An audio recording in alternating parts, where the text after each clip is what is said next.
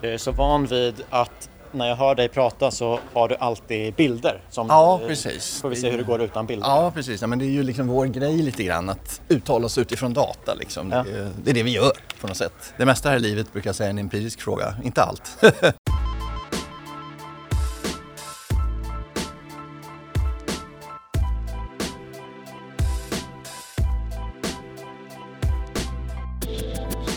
Det finns två övergripande bostadspolitiska målsättningar. Ett långsiktigt stabilt och tillräckligt omfattande bostadsbyggande samt en bostadsmarknad som ger hushållen goda möjligheter att snabbt och enkelt kunna flytta till en passande bostad. Men trots att det från många håll pratas om bostadskris och en havererad bostadspolitik så blev det här inte någon valfråga. Inte den här gången heller.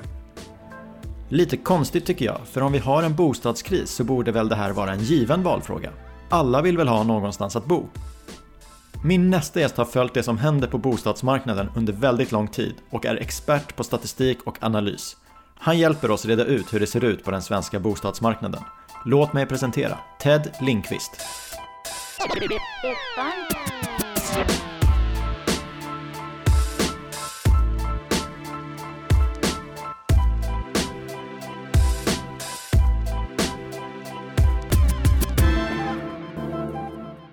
Från Business Arena i Stockholm, varmt välkommen till hela kedjan Ted. Tack så hemskt mycket. Ära att få vara med. Ja, kul att höra. Jag har ju lyssnat till dig flera gånger eh, historiskt och då har du alltid haft ett bildspel som du har kunnat visa för att förklara. Nu har vi inget bildspel. Nej, jag får försöka klara mig utan. Men, men det är klart, det är det, det är det jag gör på dagarna. Det är liksom att titta på siffror om hur saker och ting går och hänger ihop och, och sådär. Men eh, lite lär man sig så att man inte behöver sina slides varje gång. Kan vi utveckla tittar på siffror för att förstå hur saker och ting hänger ihop? Vad, vad gör du om dagarna? Nej, men jag är då eh, VD eh, för ett företag som heter Evidens eh, och som lite grann ges av namnet då. Så det vi försöker göra är att förstå hur marknader fungerar, hur efterfrågan utvecklas för de aktörer i samhällsbyggnadssektorn som bygger bostäder, kontor, eh, vad det nu kan vara för någonting. Och vi hjälper till då med beslutsunderlag, både en omvärldsanalys så man förstår vad som händer strategiskt, men även beslutsunderlag i konkreta affärer eller investeringar och så. Och då, och då går det väldigt mycket ut på att försöka förstå just hur efterfrågan, kvantiteter, priser och så, hur de bildas och, och vad det betyder då för den enskilda kunden i den situation som kunden befinner sig. Så det är det vi gör på dagarna och, och, och då är kunderna byggföretag, fastighetsbolag, investerare, kommuner. Ibland får vi vara med i statliga utredningar och hitta på lite nya metoder och sånt där. Ehm, så det är det vi sysslar med på dagtid. Hitta på lite nya metoder? Ja. Det får du gärna utveckla. Nej, men det är ju så att när man ska försöka förstå, jag kan ta bostadsmarknaden som exempel, så har man ju, tycker jag då, utifrån mitt perspektiv i många år eh, kanske styrt en hel del på, på, på känsla eller på politik eller vad det nu kan vara. Vi vill ju gärna kvantifiera saker så de går att mäta och förstå storheter och tidsaspekter och risker och så. Allt det där är någon typ av kvantitativ förståelse som man måste skapa. Och, eh, det har funnits en brist, tycker jag, då på eh, metoder helt enkelt att förstå exempelvis bostadsefterfrågan. När man säger så här att vi behöver bygga mer så tror jag de flesta håller med om att det är bra att det byggs mycket bostäder. Men vi kan ju inte bygga mer än vad hushållen exempelvis köpkraftigt kan efterfråga och då är frågan hur, hur många bostäder är det då? Och den där typen av metoder, att, så att säga, förstå marknaden, att, så, att, så, att, både politiken och aktörerna på marknaden har ett bra underlag. Eh, det är väl det som, som vi gör och, och, och, där finns det liksom utrymme för metodutveckling. Och nu är det ju dessutom så att nästan vad ska vi säga, all data eh, har ju liksom sin, sin plats i databaser och med den nya tekniken, nya datorkraften så finns det helt nya möjligheter att förstå hur de här sambanden ser ut. Man kan använda traditionella statistiska metoder men det vi försöker jobba mer och mer med det man brukar då kalla för AI, lite slarvigt, men maskinlärningsalgoritmer eh, och sånt där. Och det är väldigt spännande. Så att det, sånt gör vi också. Ted, du sitter och pratar med en siffernörd så förutom ett jättestort leende på läpparna så känner jag att vi kan prata om metoder hur många timmar som helst. Men eh, jag har lovat lyssnarna att vi ska fokusera på bostadsmarknad. Jag börjar läsa upp ett citat från en av era rapporter. Ja. Det finns två övergripande bostadspolitiska målsättningar. Ett långsiktigt stabilt och tillräckligt omfattande bostadsbyggande samt en bostadsmarknad som ger hushållen goda möjligheter att snabbt och enkelt kunna flytta till en passande bostad. Din bild, hur ligger vi till? Eh, nej men det är klart att det där är ju en målbild eh, som vi väl inte är framme vid. Det tror jag ingen skulle säga eh, att det fungerar särskilt bra idag. Eh, och jag tror att vi har så det är lätt att peka på massa olika problem men, men om man försöker liksom sammanfatta på någon slags övergripande nivå så skulle jag väl säga att, att vi, vi har liksom två större bekymmer tycker jag. Det ena är ju alltså tillgängligheten till den bostadsmarknad som redan finns, eller de bostäder som redan finns. Vi, alltså vi, har, vi har svårt för det man brukar kalla för outsiders, då, alltså de som inte är inne på marknaden, att kliva in. Vi har helt helt enkelt höga trösklar och det spelar ingen roll om vi pratar om den ägda marknaden eller om vi pratar om hyresmarknaden. Det är helt enkelt svårt att, att göra debut på marknaden. Inte minst för unga och, och det man brukar kalla för kapitalsvaga då. Men, men, men, men även för andra eh, som har, kanske har kommit hit eh, från andra länder och så i, i, i mer mogen ålder. Så det är det ena problemet. Det andra problemet är att att vi, vi tenderar att ha en väldigt volatil byggvolym. Det vill säga att vi bygger väldigt mycket några år och sen kommer vi på att av något skäl att nu gick det inte att bygga så mycket och, och, så faller det och sen håller det på så upp och ner och det där skapar så att säga, problem. Så att säga, vi får effektivitetsproblem helt enkelt då på utbudssidan. Så, och båda de här två problemen har vi att jobba med och, och, jag ska inte säga att jag har förståelse för exakt vad som skapar alla de här problemen men jag tror att det är så att säga, våra två stora nötter. Tillgängligheten till marknaden och försöka få till en jämnare byggtakt över tid. Jag tolkar det på dig som att vi ligger inte helt rätt. Går det att se när vi senast låg rätt? Det där är en bra fråga, eh, samtidigt som den är svår. Jag tror alltså, det, det, man ska ha klart för sig är ju att vi hade ett tidigare bostadspolitiskt system i Sverige där vi hade ganska kraftiga utbudssubventioner, som då, då när vi backar tillbaka till 70-80-talet. De som byggde bostäder kunde helt enkelt finansiera dem billigt, så kan man säga, via statsbudgeten. Sen kom man till en punkt där man insåg att det blev alldeles för dyrt eh, och så avvecklade man det där systemet och sen fick vi ett mer marknadsbaserat system då i början på 90-talet. Och det är klart att så länge eh, tillväxttakten var måttlig eh, så så fungerade det väl där hyggligt får man säga om vi nu ska prata om en balans där kanske runt 2000 eller 2005 eller något sånt där.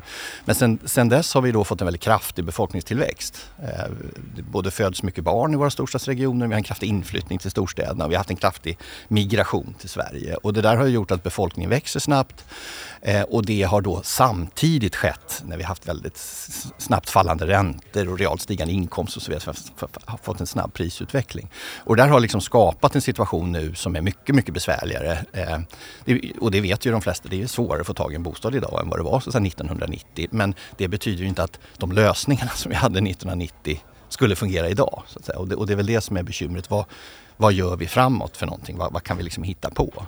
Sen är ju ligger det också i din fråga, så att säga, vad, vad är en balans på en marknad? Eh, och då kommer man in på det där liksom knepiga begreppet bostadsbrist som är väldigt svårt. Eh, för, för, det handlar ju både om hur prismekanismer ser ut och är det brist på bostäder eller är det brist på köpkraft? Alltså, det kan man välja så att se på lite olika sätt. Nu står vi här hösten 2022 och vi har inte den här balansen. Mm. Och du nämnde 2005 och det är ändå 17 år sedan. Ja. Jag har varit i byggbranschen sedan 2010 och jag har upplevt att mellan 2012 och fram tills för bara något år sedan så gick det ju ganska lätt att börja bygga bostäder. Mm. Är vi mer i balans nu kontra 2012 eller har det blivit mer imbalans trots att det har påbörjats rätt många bostäder ändå när jag kollar statistiken och jämför med, med mm. tidigare.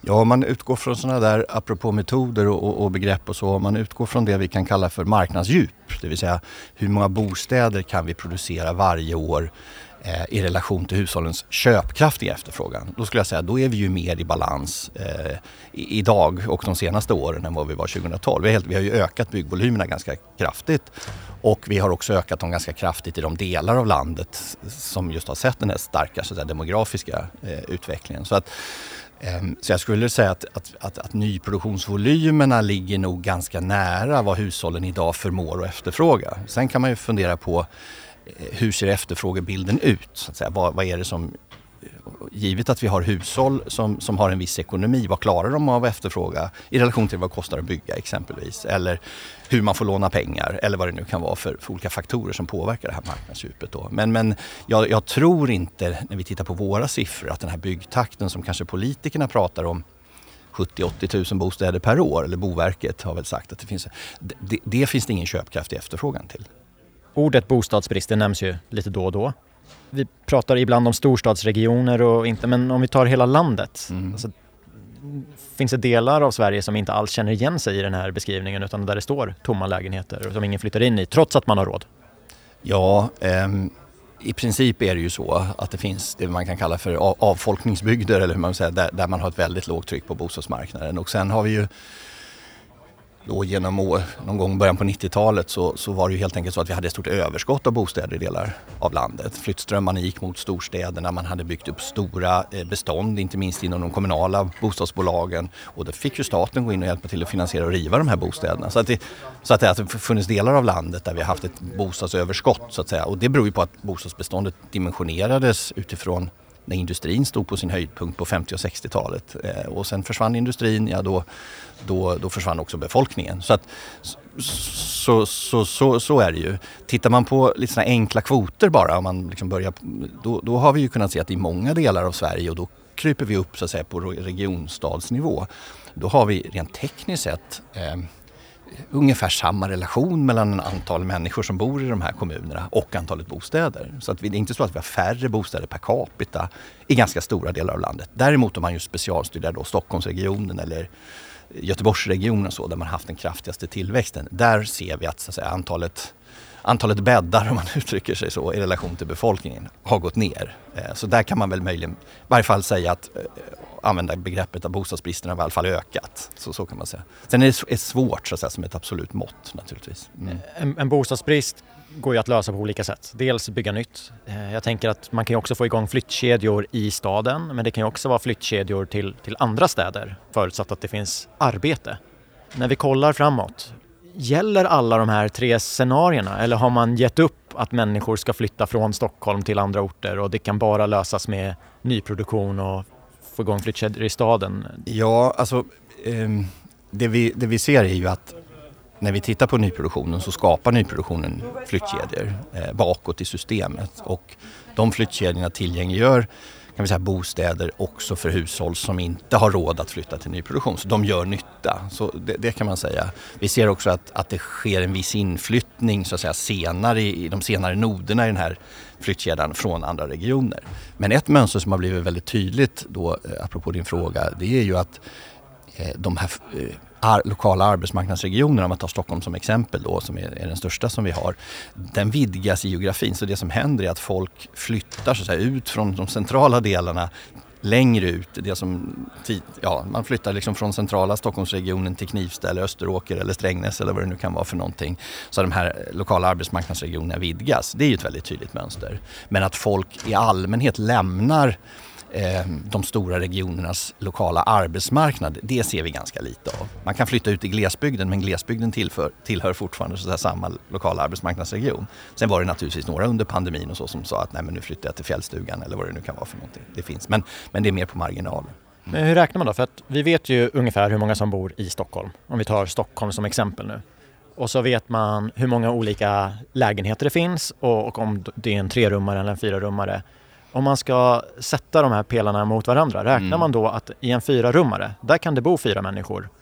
Fast vi vet ju att det bara bor en. Ja. Liksom hur, hur, hur ställer man behovet av nya lägenheter, så här mycket måste det byggas, mot vi har ju det här utbudet men det, det används till 60 procent. Mm. Men problemet är väl att just den där kalkylen är, väl, är väldigt få som gör. Det att, att, att en politik som skulle leda till ett effektivare nyttjande av det bestånd vi redan har. Det, det, den är inte särskilt populär och vi kan ju se, därför att om man i praktiken skulle så förlänga, vad, vad, skulle det kräva för åtgärder eller beslut för att vi skulle komma till ett mer effektivt utnyttjande av det bestånd vi har? Ja, då skulle vi behöva ha en annan prissättning på hyresmarknaden exempelvis för det beståndet och vi kanske skulle behöva jobba med beskattningen av, av, av exempelvis fastighetsskatter och så för om jag tar småhusen eller något sånt där.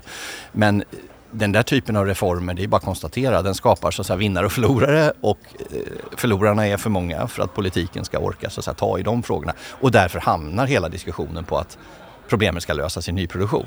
Eh, och, och det, där är, det där är ju ett dilemma och jag tror ju den frågan som du började med, det här vad har vi för huvudproblem? Alltså tillgängligheten för outsiders kommer att vara ett fortsatt stort problem om vi bara försöker jobba med nyproduktion.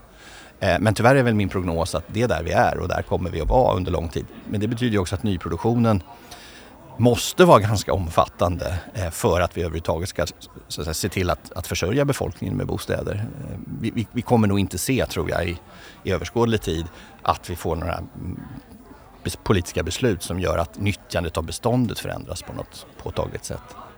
Om vi går in på nyproduktionen. Jag nämnde ju tidigare att jag upplevde att det började rulla igång där 2012 och jag tror på 2015-2016 var det extremt. Så, så är min bild. Va, vilka faktorer ligger bakom att det gick upp på 2010-talet och nu verkar vända ner?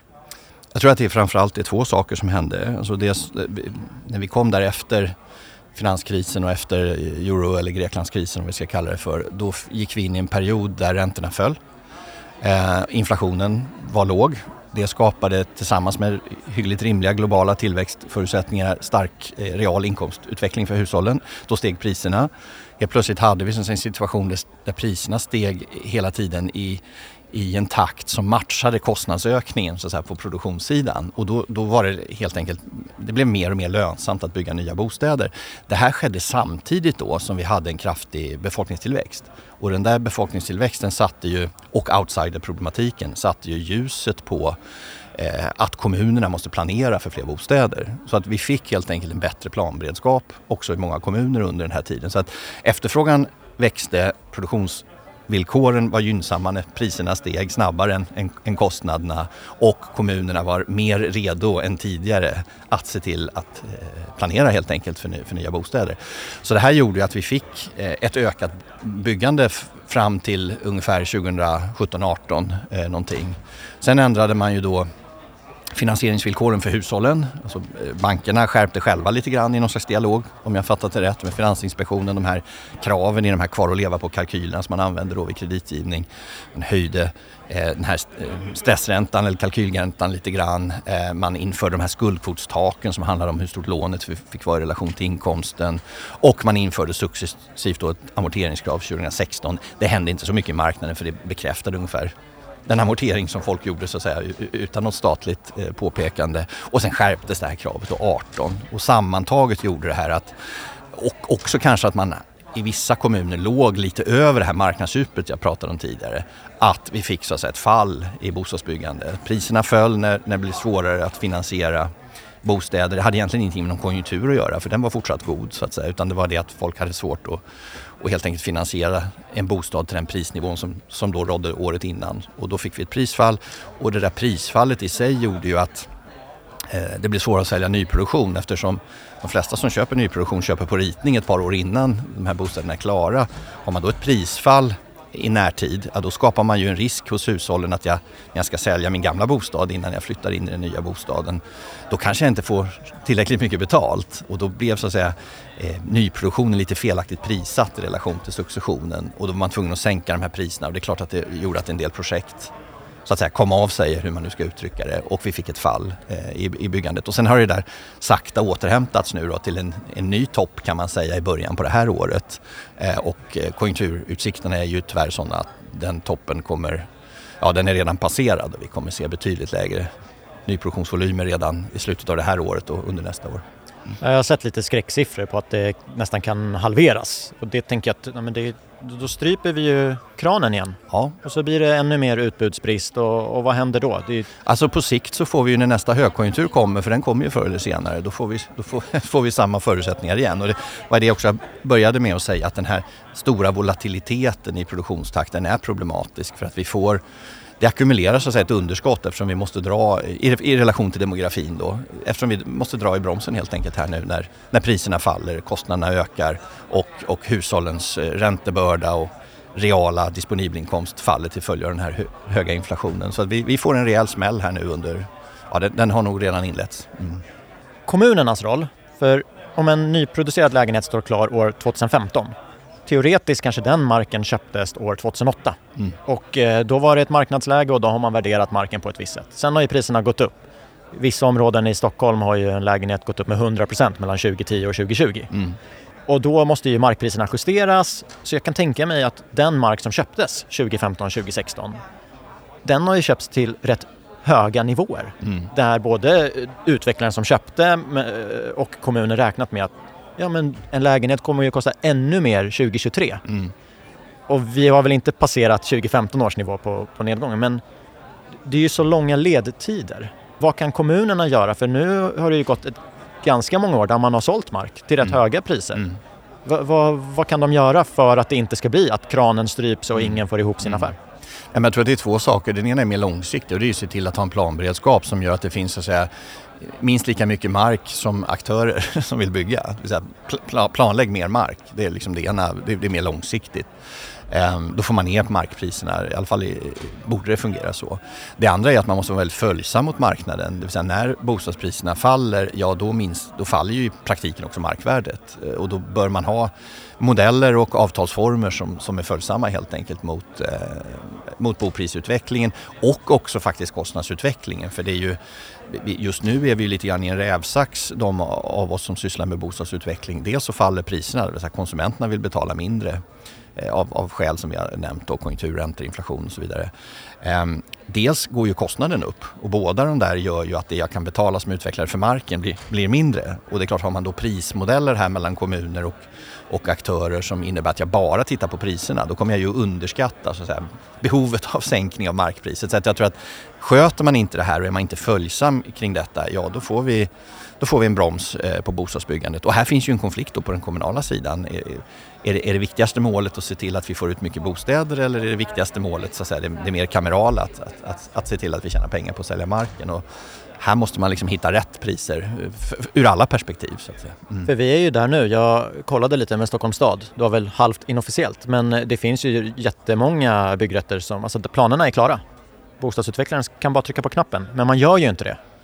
Och då, eh, jag menar för varje dag som går, jag, jag vet inte vad vi, vad vi väntar på för vi vet att det kommer ju bli jobbigare. Ja, för någon grupp i alla fall. Sen är det klart att kommunerna har sina regelverk och, och med krav på så att säga kommunallagen att man ska behandla alla lika och så vidare. Det finns en viss tröghet i systemet kan man förstå men, men det gäller att vara så följsam man bara kan vara. Du nämnde amorteringskraven och det är ju en del, Finansinspektionen brukar ju ofta nämna att det är skenande bostadspriser. Till viss del kan jag ju faktiskt hålla med om en Ska en bostadsrätt eh, gå upp med 100% på 10 år? Om, om det är så, så är det en superinvestering. Men om det inte är så, vad kan vi göra för att få stopp på skenande bostadspriserna om nu amorteringskraven är fel, som bostadsutvecklarna gärna går ut i media och säger? Ja, men för det första så tror jag att det går ju inte att undvika att tillgångspriser stiger när räntor går från fyra till minus. Så att säga. Det, det, det, det, är, det är varken hushållens fel eller Finansinspektionens fel eller byggarnas fel. Så, att säga. så är det, priser bildas på en marknad. Det man kan göra är att bygga så mycket som möjligt. Det är liksom det, det sättet vi har att, att att plocka ner priserna via någon typ av samhällelig strategi så att säga. Annars bildas ju priser och jag tror inte det är bra om vi får ytterligare en prisregleringsmyndighet i, i, i Finansinspektionen. Eh, det tror jag inte. Dessutom så ska man vara lite försiktig med, med det här pratet om skenande bostadspriser därför att tittar vi på prisstatistiken och så tittar vi i fasta priser, alltså vi, vi tar bort effekterna av inflation och sånt där. Då är det faktiskt så att om vi tittar på små lägenheter, till och med i Stockholm, alltså ettor och tvåor, så är priserna i reala termer inte högre idag än vad de var 2017. Det vill säga de senaste fem åren, de föll ordentligt då 17-18 och sen har de stigit igen. Men vi har inte realt sett högre priser idag än för fem år sedan. Så att jag tycker man behöver nyansera bilden av att priser stiger och stiger. Ja, de steg kraftigt eh, under en period när räntan gick från 4 till minus, eh, i alla fall styrräntan och vi samtidigt hade en god inkomstutveckling och en god utveckling på, på världens börser så att säga, globalisering och annat och, och en fallande ränta prissätter ju också aktier på ett annat sätt. Eh, eller ger en annan prissättning på, på den typen av tillgångar. Och, och den där perioden har vi så att säga bakom oss. Tittar vi från 17 och fram till nu så har vi i princip bara en prisutveckling på lite större bostäder eh, som är ungefär i linje med vad man kan förvänta sig om man tittar på hur inkomsterna har utvecklats. Så att så att, och dessutom har vi demografiskt tryck på stora bostäder för att vi har många 30-35-åringar som ska bilda familj. Ehm, så, så jag skulle säga att det här med att eh, reglera ner priser, ja det tror jag man ska vara försiktig med. Den reglering vi har på hyressidan den tycker jag inte liksom manar till efterföljan. Att, att, vi ska inte försöka liksom åstadkomma den typen av prisreglering även på den ägda marknaden. Då om något kommer vi, kommer vi att få en, en, en låg byggtakt. Just det här med eh, vad som är skenande priser och inte, det beror ju på vilket perspektiv man har. För jag menar, har du ett hundraårigt perspektiv, då är ju hacken inte lika stora. Och jag tänker att i en marknad, det är väl ganska ganska normalt. Det är ganska normalt och menar, bostadspriser bestäms på lite längre sikt av hur reala inkomster, hur räntan och hur hushållens finansiella förmögenheter förändras och eh, de kommer gå upp och de kommer gå ner. Eh, och det är klart att eh, jag är också kritisk till amorteringskraven därför att jag tror det blir väldigt fyrkantigt när man, man ser till att ha samma regler för alla. Vi har olika förutsättningar, vi befinner oss i olika skeden av vår livscykel ehm, och, och, och, det där liksom skapar problem på bostadsmarknaden. Men däremot är det självklart så att vi ska ha regler för kreditgivning som gör att vi inte hamnar i, i problem med finansiell stabilitet och så vidare. Men å andra sidan om man tittar på de, på, på de utvärderingar som finns så är vi inte heller där, inte ens nu så att säga. Utan hushållen kommer få det tufft de, de närmsta åren men, men de kommer inte så att dra med sig staten i, i, i någon typ av finansiell problematik. Jag eh, läste en rapport där du stod med som medförfattare och då var det så här, brist på politiskt ledarskap. Så nu tänker jag att eh, ja, men nu kanske det blir ett maktskifte, vi, vi, vet ju inte, det är en regeringsbildning som pågår när vi spelar in det här avsnittet. Men jag tänkte ett medskick från, från dig. Mm. Vi vill få till en fungerande bostadsmarknad där eh, långsiktigt, stabil och det ska inte vara en bostadsbrist och vi ska inte exkludera grupper. Vi vet vad vi har att jobba med. Förutsättningarna med minusränta, den känns inte så nära just nu och den eh, kommer ju påverka vad folk kan, kan betala. Så vad kan vi göra? Och, och, för att rama in det här så har jag punktat lite saker som, som stod i den här rapporten förenklad plan och bygglagstiftning, liberalisering av kreditregleringar, statliga startlån, införande av ett skattegynnande bostadssparande, höjt bolånetak, investeringsbidrag och reformering av hyressättningen. Och det är klart att man vill att, ja, men gör allt. Men vi, vart börjar vi? Eh, men frågan är om, om, om, eh om det är så dumt egentligen att utesluta den där idén om att pröva allt. Just för att jag tror liksom min bild är i alla fall att det där, det där, vad säger man, det där svärdshugget som löser alla problem, det tror jag inte finns. Utan jag tror att det handlar om att skruva på många rattar samtidigt. Eh, och när det gäller plan eh, och byggprocessen så handlar det inte så hemskt mycket om PBL. Den är utredd och tröskad eh, ordentligt. Däremot så har vi skaffat annan lagstiftning som på något sätt hamnar i målkonflikt med PBL. Jag tänker på miljöbalken där varken kommuner eller byggare eller till och med ibland domstolar ser ut som vet riktigt hur, hur de här målkonflikterna ska lösas och vad som har prioritering. Så att säga. Vad, vad är ett samhällsintresse? Är det miljöfrågan, artskyddet eller är det att det tillkommer bostäder? Här? Där finns en massa oklarheter som man behöver liksom sätta ner foten kring. Framförallt det och hantera det på ett bättre sätt. Eh, samverkan mellan de här aktörerna, också då kommun, byggare, länsstyrelse vad det nu kan vara för någonting. Så det, det där är ett område som man måste jobba med. Eh, sen när det gäller eh, outsiderproblematiken, då finns det ju Ja, det finns ju några saker. Jag tror att man behöver ha särregler för förstagångsköpare. Vi har byggt väldigt höga trösklar. Eh, och det är ju så att säga inte 25-åringarnas fel att räntan har varit låg och priserna har vuxit snabbt utan de måste få förutsättningar att finansiera ett inträde på bostadsmarknaden och då tror jag att man kan pröva den här typen av eh, startlånesystem kanske, eh, att man i kombination med det tittar över bolånetak. Man kanske kan ha ett mildare amorteringskrav initialt under de första åren. Alltså tänker lite studiemedelssystemet så säga, fast på, på bostadsmarknaden. Det tror jag man kan fundera över. Um, Kommer inte det driva upp priserna ännu mer? Jo, men det får en, det, rent principiellt är det ju så. Samtidigt är det så att om man, om man så att supporterar den svagaste gruppen på bostadsmarknaden då får man också de minsta priseffekterna. Och de analyser som den, tycker jag, mycket läsvärda utredningen som, som, som eh, Eva Nordmark presenterade här i våras visar att, att nettoeffekten är i varje fall positiv så att säga, för de här förstagångsköparna. De får mer hjälp än vad priserna så att säga, stiger. Eh, så, så jag tycker inte att det är en särskilt... Eh, det är inte en tung invändning i mitt perspektiv. Men, men om inget konstigt händer nu närmaste dagarna så får vi ju ett regeringsskifte och vi vet vilka fyra partier som ja. kommer backa den. Ja. Eh, vad, vad, tycker de om eh, startlån?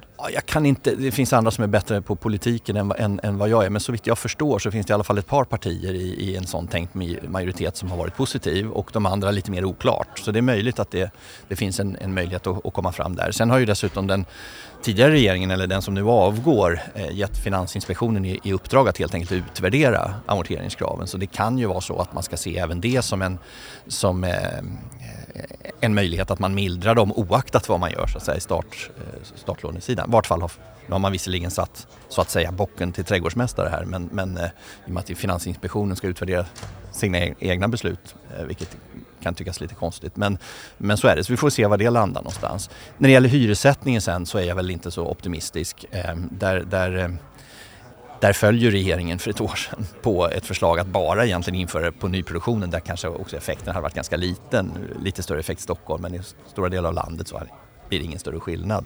Det är i princip marknadshyresnivåer. Däremot finns det en del andra regler kopplat. Så här finns det exempelvis en dom i Umeå tror jag som, som gör att man inte får höja hyrorna eh, i presumtions projekt eh, över tid på det sätt man, man hade tänkt sig och så vidare. Så att, eh, det finns en del att göra där eh, på regelverkssidan, på hyressidan. Men, men det skapar vinnare och förlorare, det är svårt politiskt och det är svårt att tror jag, omreglera hyresmarknaden utan att samtidigt Eh, ja, man måste helt enkelt ta ett stort socialt ansvar för förlorarsidan om jag säger så. Och, och bara diskutera en avreglering av hyresmarknaden utan att samtidigt diskutera hur man stöttar hushåll eh, att ta sig igenom en sån förändring, det, det tror jag inte är, möjligt utan det måste kombineras med högre bostadsbidrag eller på annat sätt. Mm.